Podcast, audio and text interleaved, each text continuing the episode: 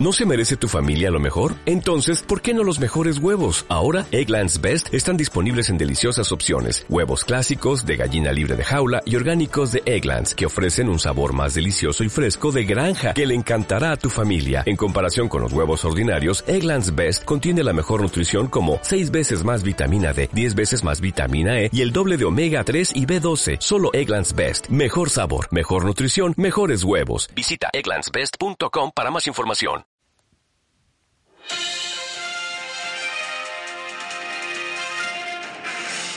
Buenos días, arrancamos lunes y arrancamos un nuevo Radio Trail con Mayayo para carreras de Montana.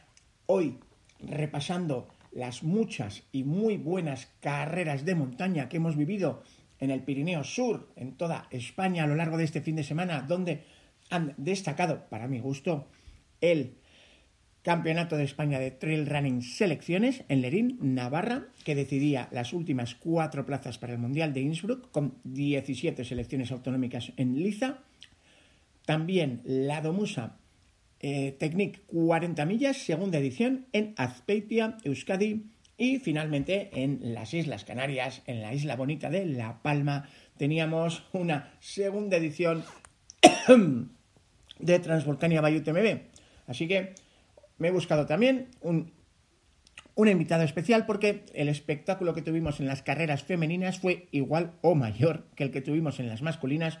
Así que estuvimos cubriendo en vivo las uh, carreras de la península, tanto la de Azpeitia como la de Lerín, y allí estuvo trabajando también con nosotros nuestra editora de Averno Trail, es Ana Samuelson. Bienvenida, Ana. Hola, buenos días. Bueno, eh, qué lujazo vivir en España y tener tantas y tan buenas carreras por toda España un día cualquiera. Sí, bueno, al final hay que elegir, ¿no? No se puede llegar a todo, pero es verdad que, que hay muy buenas carreras todos los fines de semana y cada vez es más complicado elegir dónde va uno. Sí, porque, bueno, eh, la, la, semana pasada os hablábamos de 4 o 5, hoy vamos a hablar de 3, pero es que son tres muy densas y no nos da tiempo para más y no queremos pasar de 30 minutos. Así que empezamos de más fresca a anterior. Primero, Lerín. Bueno, yo, eh, esto es Navarra, me pilla cerca, pero Ana, para el que no haya estado nunca en la, en la Tierra Estella, en la zona de la Navarra Media, ¿qué paisaje más o menos teníamos en la zona de Lerín? ¿Qué es lo que, qué sensaciones te dio a ti? Bueno, principalmente los, principalmente los pinares, ¿no? que es una zona, eh, pues eso, con, con, muchos árboles, una zona con muchísimos sub y la verdad es que era el comentario general de todos los corredores y corredoras, llegaban a meta realmente destrozados por, el, por los cambios de ritmo, ¿no? porque como bien comentaban ellos, pues ponías un ritmo en las subidas, de pronto llegaba una bajada, luego de pronto tenías un llano, entonces es verdad que entre eso y, y el calor, eh, bueno, pues se hizo, se hizo Lerín ayer, se hizo dura para todos los participantes. Mm. Hay que recordar, de las tres era sin duda el evento de mayor nivel deportivo, porque en Lerín se aunaban tres campeonatos de España. Era el campeonato sub-20, el campeonato sub-23 y el campeonato senior. Y es verdad que teníamos allí varios medallistas mundiales. Estaba, por ejemplo, Alex García Carrillo, estaba Miquel Corbera, y algunos de los grandísimos talentos que vamos a tener en el futuro. Vimos algunos que ya conocíamos, que se confirmaron, como el oro de Fabián Venero en sub-20 con la plata de Marcos Villamuera, o el oro de Malén Osa en la sub-23, o, por supuesto, el oro de eh, Miquel Corbera y Alex García Carrillo. Eh, si te parece, vamos a hablar primero de eh, la carrera de las chicas de sub-20, sub-23 y absoluta. ¿Quién te impresionó? Bueno, primero los resultados y luego si alguien te impresionó a ti especialmente. Bueno, a ver, en, en la categoría sub-20 eh, fueron Inés Herold, creo que, bueno, nos corrigió. Inés Herold y Sicilia, Eso es un apellido de origen francés. Herault se escribe. Eso es. Laura Urdieles y Andrea Buenavista. Por selecciones fueron Extremadura, País Vasco y Cataluña. Eh, a mí una de las cosas que más me gustó ayer es que había muchísimas chiquitas muy, muy jóvenes eh, con muchísimas ganas de, entrar en el, trail. Muchas de ellas, la mayoría, vienen de, del cross, eh, combinan cross con atletismo, con pista y, algunas de ellas están empezando en el, en el trail, otras ya llevan tiempo, pero es verdad que yo vi muchísimas ganas, las vi muy contentas, con muchas ganas de seguir en esto y creo que eso es una noticia excelente. Bueno, recordaros que era nada más y nada menos que la quinta edición de este Campeonato de España de Trail Selecciones que empezó en 2019 en Murcia, que luego ha pasado por 2020 Ibiza, 2021 El Paso, 2022 Berga y este 2023 Lerín. Y ojito, ¿quiénes han ganado los títulos? 2019, hablo de la absoluta, ¿vale? No de las categorías de promoción. En la absoluta, 2019, Cataluña, Cataluña, hombres y mujeres. 2020, Comunidad Valenciana Hombres, Cataluña Mujeres. 2021, Cataluña Hombres, Euskadi Mujeres. 2022, Cataluña Hombres, Euskadi Mujeres.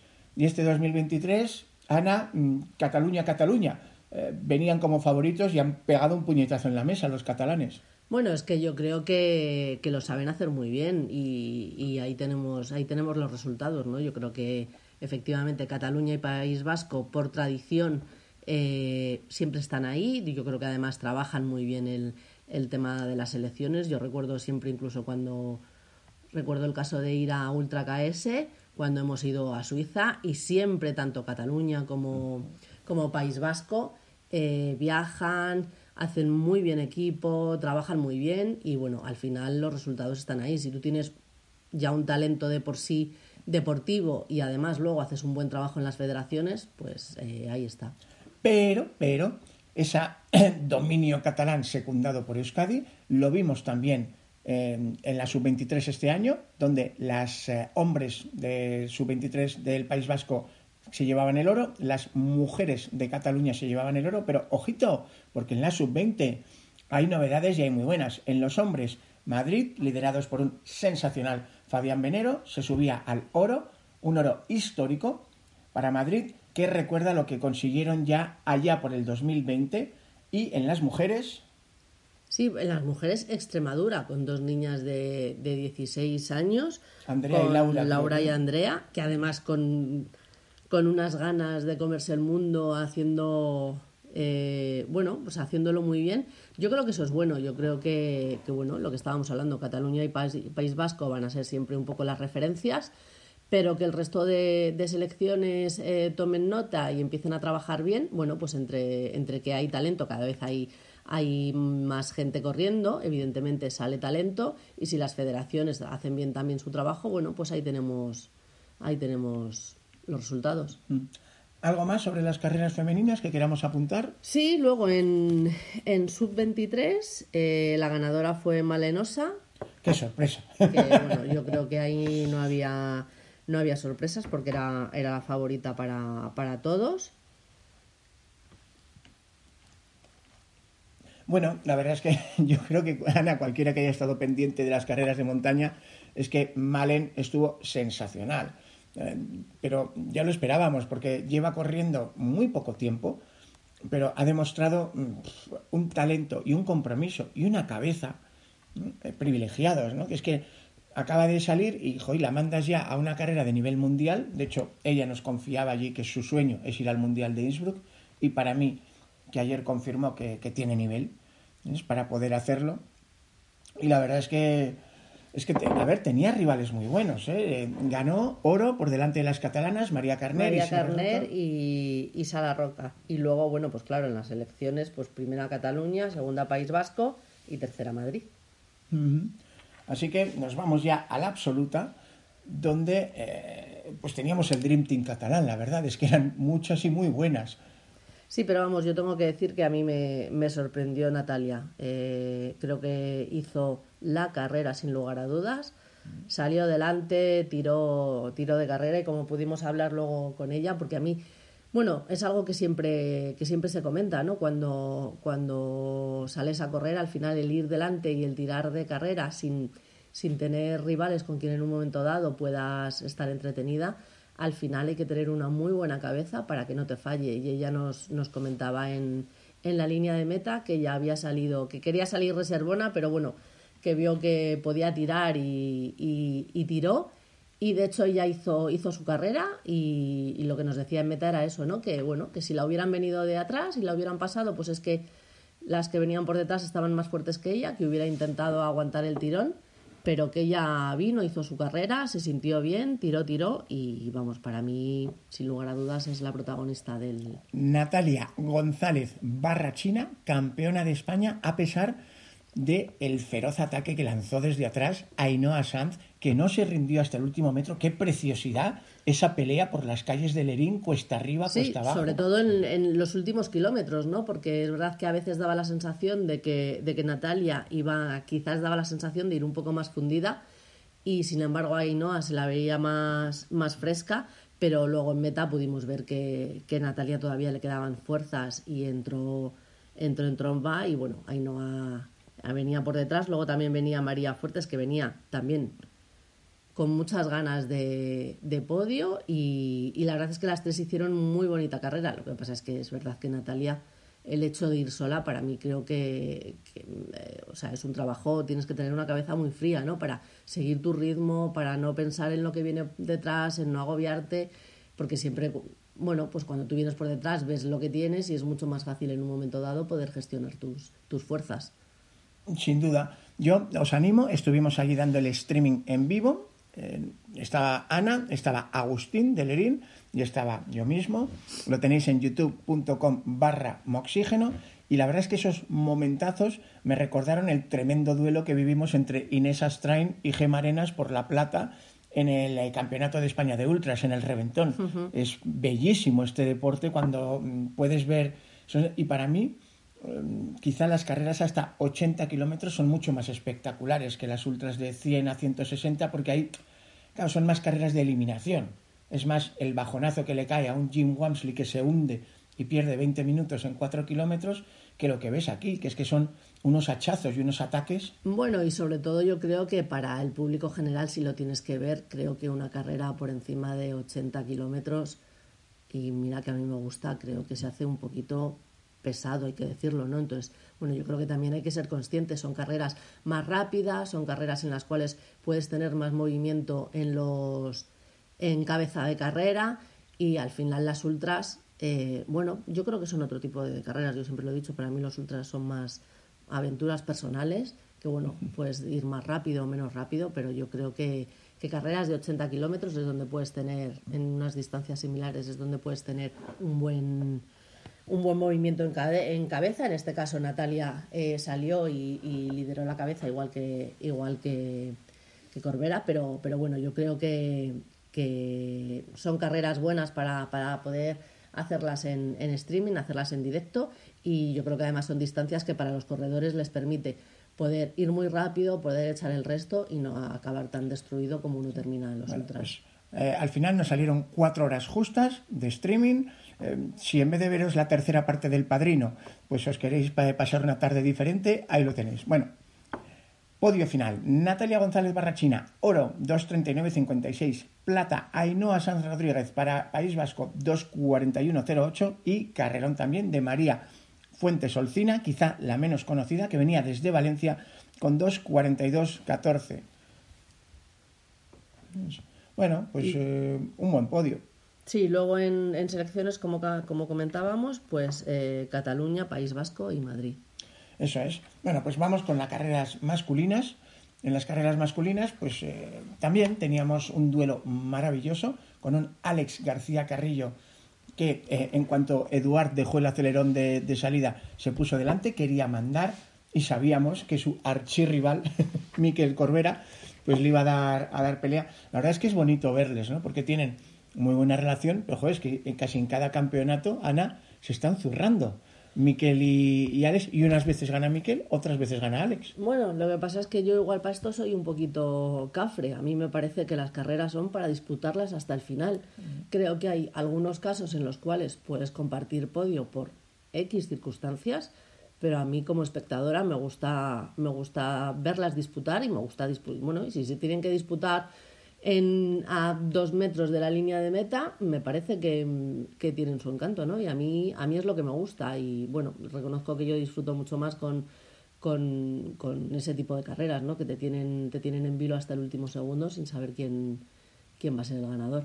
Bueno, yo quiero felicitar especialmente también al bronce, porque a pesar de que aquí teníamos un nivel tremendo, eh, en fin, estaba Eduardo Hernández, estaba Víctor del Águila, estaba Aymar Espiroz, muchos y muy buenos corredores, Mario Vinabel, pues dio la campanada, ¿no? Venía sin hacer ruido, oro Miquel Corbera con 2.09.13, plata Alejandro García Carrillo con 2.11.40 y ojito, quédense con el nombre, desde Cantabria llegaba Jonathan Arobes Álvarez, que hacía una carrera sensacional y se metía en el podio 2.13.16 por delante de un Víctor del Águila que se quedaba con la medalla de chocolate y de un eh, del Navarrico Aymar Aspiroz que eh, completaba el top 5. Eh, parece mentira que en una carrera donde están compitiendo mm, varias personas que ya tienen medalla en el Mundial, individual o por equipos, de repente todavía sea capaz de salir un nombre nuevo a nivel absoluto. Ana, a ver, es bonito, ¿no? Cómo está creciendo este deporte. Sí, sí, sí, yo creo que ayer lo pudimos ver, ¿no? Es decir, hay, pues eso, la gente que viene con categorías inferiores, eh, vienen con mucha fuerza y incluso a lo mejor gente más mayor que no, bueno, que hasta ahora a lo mejor no, no se había metido en el trail y, bueno, pues eh, vienen con talento, vienen con ganas y ahí están. Yo creo que son, que son buenas noticias. Hablando de talento y de ganas, nos vamos ya al Campeonato de España Sub-20 masculino, donde teníamos dos medallistas del, del europeo. eran Fabián Venero y Marcos Villamuera, que eran los grandes favoritos. Ojito, con permiso del señor Oscar Gaitán, que venía del cross. Y, y la verdad es que no fallaron. Ahí teníamos tres. La única duda era el orden en meta y yo no sé por qué a Fabián le vi con el ojo del tigre desde el primer minuto. Su entrenadora, además, tiene eso en la sangre, es Nerea Martínez. Un abrazo, Nerea, que contenta, ¿eh? Como el chaval. Y, la verdad que fue bonito, ¿no? Porque eh, Marcos algunas veces le gana, otras veces gana a Fabián, pero hoy Fabián es que no le dio opción. Se puso delante, marcó el ritmo, Marcos se fue detrás de él, pero es que sin algún giro, en algún tal, Marcos tomaba la delantera. ¿Qué hacía Fabián? Sí, sí, ponía la directa y, sin problema. No, es que hicieron, hizo muy bonita carrera. Ojo, ¿eh? Que sobre 8 kilómetros, a pesar de que Fabián estuvo dominando, en ningún momento se pudo relajar ni un segundo. Y al final en meta, 34-04 para Fabián, 34-28 para Marcos. Sí, sí. O sea, son muy buenos. Sí, sí, la verdad es que, bueno, pues eh, es lo que estamos hablando, ¿no? Al final hay pelea y yo creo que a todos es lo que nos, lo que nos gusta. El bronce era para Óscar Gaitán, que también completó una carrera estupenda, 36-13, y detrás de él pues completaban el top 5 Pau Valdepeñas y Marco Sánchez. Para mí, otra buena noticia es que de estos cinco, cada uno venía de una selección, ¿no? Eh, Madrid, Cantabria, Extremadura, Cataluña, Comunidad Valenciana. Bueno, ya que estamos hablando del podio de los cinco primeros, Vamos a añadir que Mireia Pons hizo cuarta y eh, por, con la selección catalana y quinta Vanessa Romero con la comunidad valenciana. En la absoluta, sí, sí. Eso es. Podio sub-20 por equipos, Madrid, Extremadura, Cataluña, medalla de chocolate para Valencia. Y en la sub-23, pues tuvimos el lunar de la jornada, yo no sé por qué. En las demás categorías no hubo esto pero en la sub-23, no sé si por un error humano o por de algún eh, voluntario o por algún despiste de los corredores de cabeza, no lo sabemos, pero el caso es que eh, Ibai Larrea, que había dominado y que era el gran favorito, que nos encaminábamos a un doblete vasco que estaba cantado con eh, Malen y con Ibai, pues hizo un mal giro. Lo vivimos también en el, en los ultra, en el Campeonato de España Ultra, en Reventón, donde Alex Ortega, que iba a por la plata, que tenía la plata, eh, también hizo un mal giro, eh, pero siempre sabe malo, ¿no? Que ocurra esto. Sí, hombre, y sobre todo cuando, cuando vas liderando una carrera, ¿no? Yo creo que, que al final es un... Bueno, hay que aprender de los errores. Eh, y bueno, yo creo que este tipo de cosas a todas las organizaciones les tiene que servir para bueno, pues para estar quizás un poco más, más atentos y reforzar esas cosas. Es verdad que son carreras de montaña, que a veces pueden pasar esas cosas, no deberían de pasar y habrá que tomar nota para intentar evitar que, esto ocurra. Finalmente, después de ese incidente, pues Miguel Garrido, el andaluz, que llevaba el track en el GPS, insistimos, porfa, llevarlo siempre, porque si estáis compitiendo, os, os evitáis una pérdida y el disgusto. Pero es que si estáis entrenando solos, os podéis evitar mucho más. Hacer despegar un helicóptero o, o Sí, lo que pasa es que fíjate, vamos a abrir un melón. A mí con esto sí que me surgió una duda, porque tú tenías muy claro que siempre hay que hacer caso al GPS y yo, por ejemplo, en una carrera hubiese hecho caso al voluntario que me hubiese indicado. Entonces, eh, bueno, pues porque puede haber, en este caso no, porque eran 14 eh, kilómetros y no hay margen de, maniobra, ¿no? Te quiero decir, si hay, si hay un cambio de última hora, da tiempo a decirlo en la salida, ¿no?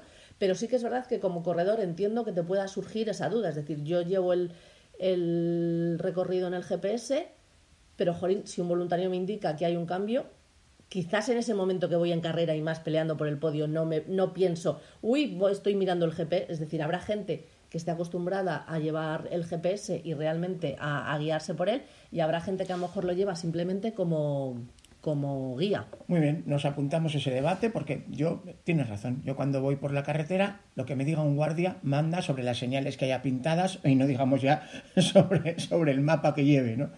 Vale, apuntado. Bueno, pues con eso, sub-23, oro Miguel Garrido, 1.16.28, plata Aarón Felipe Hernández desde Canarias, 1.17.05 y bronce John Bazair Cocha con 1.17.23. Madre mía, todavía me estoy acordando del tortazo que se dio el pobre Aarón al cruzar meta, se vino al suelo, estaba exhausto.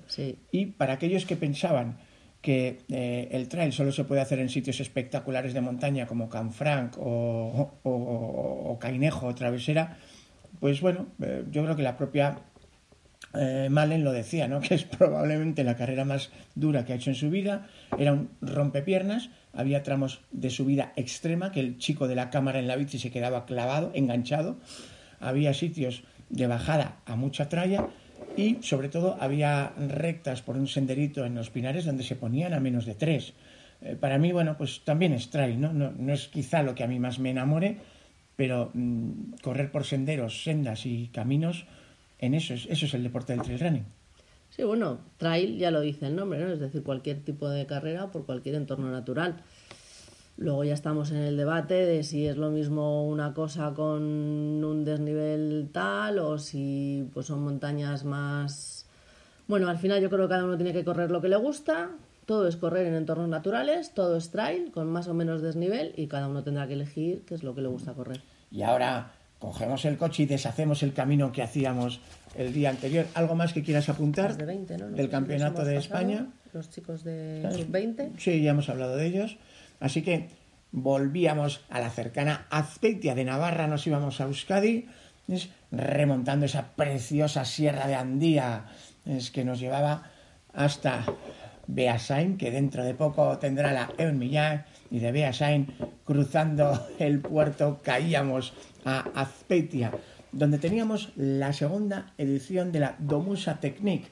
Eh, no sé cómo decirlo, Ana, es que es un tópico, pero qué bonito es correr en Guipúzcoa. Sí, yo no soy objetiva. A mí correr en el País Vasco me gusta mucho. Entonces, bueno, no soy objetiva. y además no soy objetiva y, ayer muchísimo menos porque mm, aparte de, bueno, la carrera es eh, bueno, pues recorre una zona muy bonita. Eh, correr siempre en el País Vasco eh, para mí es, es, un, es un plus. la gente te acoge de una manera especial y yo además para mí fue una jornada especial porque me reencontré con un montón de gente que hacía mucho tiempo que no me encontraba y bueno, fue una, fue una jornada muy bonita. Técnicamente la carrera parte de Azpeitia, salida y meta, y es un bucle que nos lleva por el cogollo, por lo más bonito del Valle del Urola, ¿no? Con esa media montaña tan vasca, ¿no? Y con sus caseríos, las ovejas lachas, los pueblicos y algún que otro subidón. Yo creo que no tardaréis en, o sea, tardaréis mucho en olvidar la chincheta final al xosote y lo que duele, porque allí reventó el mismísimo Lendakari Aritz. Es, mm. bajaba llegaba al punto de control a 14 kilómetros de meta, sabía perfectamente lo que le esperaba, pero un golpe de calor pues le hizo prácticamente caer redondo, ¿no? Eh, y es que hasta el rabo todo es toro en las carreras de montaña, no te puedes fiar. Sí, y eso que la edición del año pasado había sido muchísimo más calurosa, pero por, por, lo que fuera en esta edición sí que es verdad que la gente, bueno, de hecho una vez que llegaban a meta lo confirmaban, ¿no? Llegaban hechos polvo, yo además a Aritz le vi en Manduvia y echándose agua por encima también, eso que el año pasado fue mucho más calurosa, pero es verdad que este año mm, no te sabría decir por qué, pero la gente pasó muchísimo calor y lo pasaron bastante mal. La carrera en esta segunda edición saltaba de 400 a 550 corredores con un trazado de 65 kilómetros, 3.700 metros, prueba única, 400 voluntarios cuidando de la gente que están por todas partes y ese público, ese público oso hondo, qué grandes, qué grandes son. Bueno, eh, favoritos claros pues eran Aritz y Ollana. Ya hemos destripado qué ocurrió con Aritz, luego contaremos por qué y quién cogió el relevo, pero en las chicas Ollana esa, como el garrote se le había caído a Rich, Ollana cogió el garrote. Sí, bueno, eh, Ollana Azcorbebeitea hizo, hizo una carrera eh, formidable. Eh, además, mm, a mí me llamó la atención porque es verdad que eh, tiene una manera de correr que que siempre da la sensación como que no le cuesta, ¿no? Va, tiene cuando tú la ves desde fuera, parece que, va tranquilamente, en, el, en, los habituallamientos paraba, saludaba a la familia y tal, pero, pero luego, bueno, eh, fue muy rápida, pero sí que es verdad que tiene una manera de correr, bueno, que lo, hace muy fácil y no parece que, vaya desgastada. Evidentemente salió desde, salió desde el principio tirando de carrera eh, y, bueno, cruzó meta como ganadora. Por detrás venían eh, la Raids Aragón y Sara Peña, que hicieron muy buena carrera, pero realmente desde el principio más o menos hicieron, fueron en, en, en esas posiciones. Y, y, la verdad es que lo que tú dices, eh, la animación por toda la carrera, la verdad es que todo, todo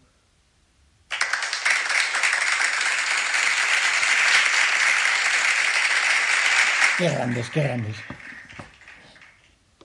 Bueno, y vamos a hablar de la carrera de los chicos. Porque aquí sí que tuvimos una carrera excepcional. Sabíamos que había varios gallos que le podían pelear a Aritz, él lo sabía también, pero la verdad es que hubo uno que se coronó, porque lo hizo sensacional. Estaba, eh, en fin, Goyarlo Petegui, estaba eh, Johnny Mansidor, que había estado el año pasado, estaba Álvaro Ramos, pero el que la clavó fue Borja Zubizarreta, que cuando Aritz intentó escaparse es que nunca le dejó. No. Le apretaba, le apretaba, le apretaba. Qué presión para Aritz. Yo en un par de puntos donde pude, donde pude verlos, eh, y sí, sí, nunca dejó a Aritz. Yo creo que más o menos le iba, le iba controlando y, y, fue siempre, mientras Aritz estuvo en carrera, él fue siempre por delante, pero es verdad que Borja estuvo todo el tiempo controlando y nunca le dejó irse mucho tiempo. Pero es que, ya os digo, había presión porque había un nivelazo, que podíamos estar en una carrera internacional, porque es que además de estos que os he dicho, Aritz Egea, Álvaro Ramos, Guarlo Petegui, Borja Zubizarreta y Gonman Sisidor, es que estaba también Marcos Ramos, que ha estado en el Mundial, que tiene medalla del Mundial, el aragonés, y estaba el emperador de las ultras de Euskadi, Javi Domínguez en persona, el vitoriano.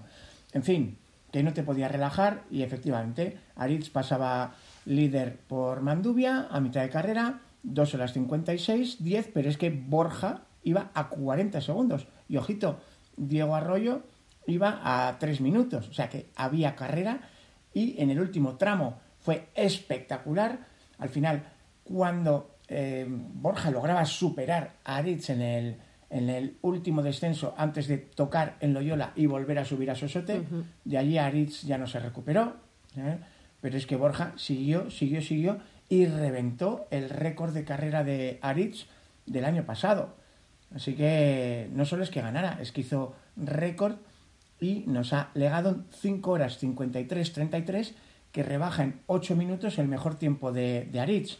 Así que sensacional carrera de Borja. Sí, sí, y, y bueno, eh, para mí también añadir, eh, encontrarte de pronto a Javi Domínguez, el oh. rey de las ultras, de pronto allí y como siempre, Javi haciendo su carrera, tranquilo, la verdad es que siempre es un, un gusto verle, eh, con una sonrisa.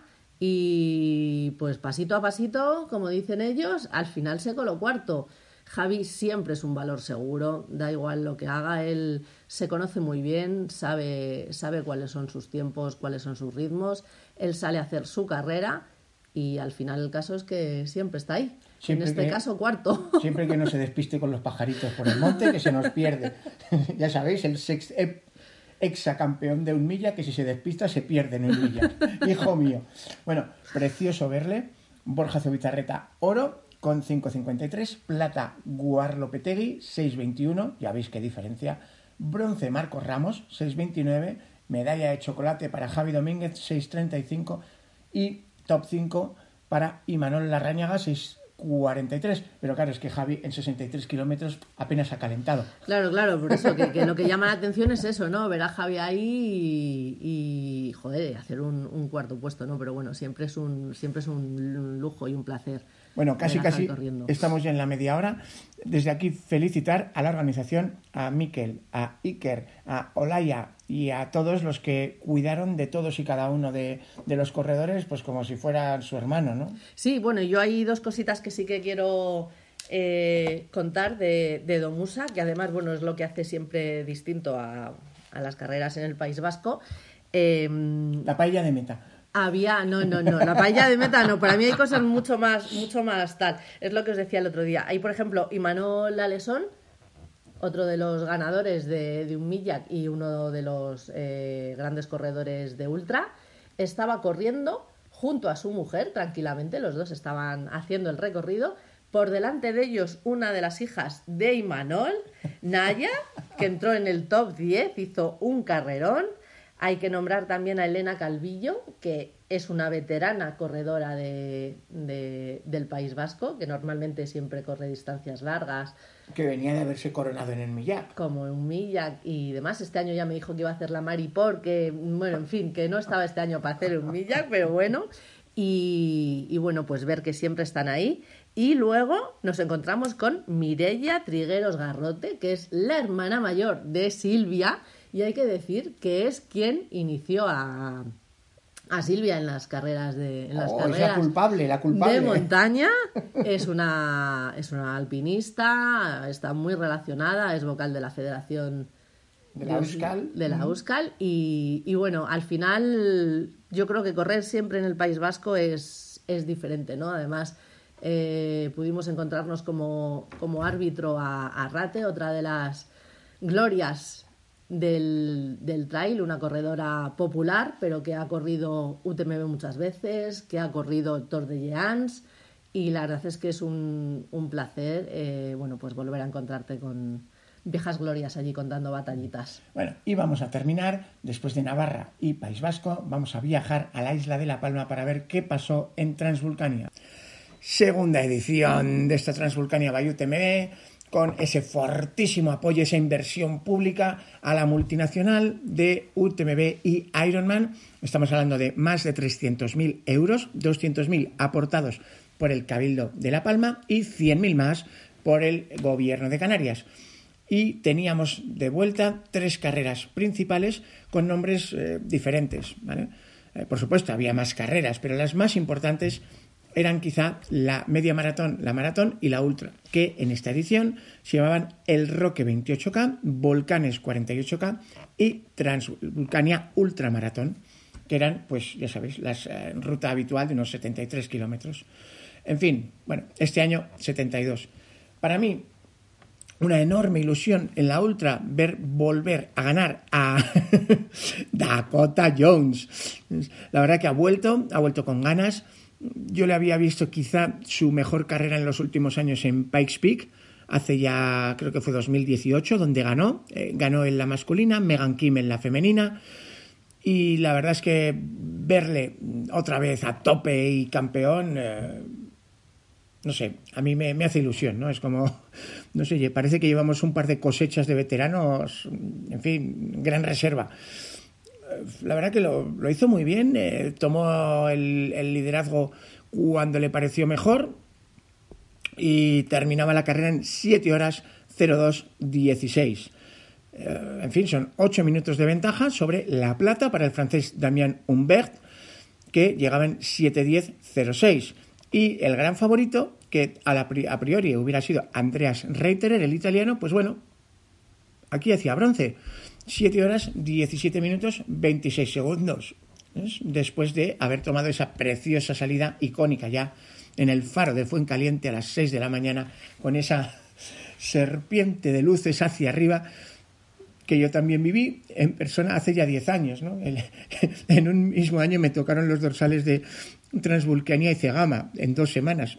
Y a ver quién se da mus. Así que lo terminé muy contento las, las dos y, estoy seguro que los que estuvisteis en carrera en La Palma vivisteis lo mismo. Como lo vivió la italiana Martina Balmasoy, que ya sabéis venía de ser campeona en la TDS de este año pasado y que ganó en una prueba muchísimo más corta para ella, la mitad prácticamente. Ganaba en 9 horas, 9 minutos y, eh, en fin, detrás de ella teníamos a la polaca Edita Lewandowska con 9 horas 21 minutos y finalmente el bronce le correspondía a la sudafricana Meg Mackenzie, que llegaba a los llanos de Arillane en 9 horas 28 minutos 6 segundos. Pero, ojito, también tuvimos buena carrera en los volcanes 48K, donde el campeón de España de maratón RCA y campeón de España de maratón FEDME, Dimas Pereira, volvía a demostrar que si tú le pones una carrera de 40 a 50 kilómetros, puede tumbar a cualquiera.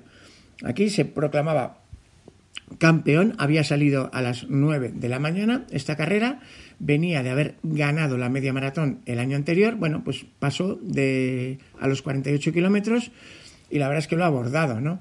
Ganaba con 4 horas 20-28.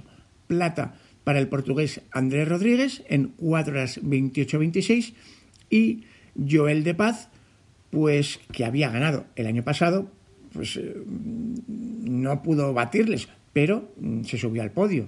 4.32.57. En las chicas, bueno, pues eh, la sudafricana Tony McCann venció con 4.49.23, plata para su compañera Emilia Brankeveit, espero haberlo pronunciado bien, con 4.55.14 y eso sí, el bronce era para una española que era Julia Font con 4.56.35. Por los pelos estuvo ahí la, la carrera, la plata o el bronce entre las dos. Y terminamos con el Roque 28K, que si Dimas me dio una alegría especial en los 48, en los 28 fue Leire. Leire Fernández. Volver a verla, em, ya sabéis, eh, pasó un par de años luchando con un tumor, lo ha superado. El año pasado mm, empezó a correr un poquito en asfalto, a hacer alguna prueba. Yo que la vi, hablé con ella, le dije, por favor, si estás bien, vente, vuelve al monte, vente a Canfranc. Eh, tenemos una Copa del Mundo, conoces Canfranc como la, la palma de tu mano, y vino y se metió en el top 5, Copa del Mundo. Así que yo creo que ella misma se dio cuenta que sí, que estaba para volver a pelear, a competir por todo. Ah, y creo que es una alegría, ¿no? Para todos. En La Palma lo ha demostrado. En la carrera del Roque, 28K, era la más, eh, claro, la, última en salir. Arrancaba a las 9.30 y salía, pues, eh, prácticamente de todo lo alto, ¿no? Era el centro de visitantes del Roque de los muchachos donde lógicamente pues había más bajada que subida y en los primeros kilómetros pues se, pasó frío, ¿no? Porque ahí arriba si se cierra, se cierra.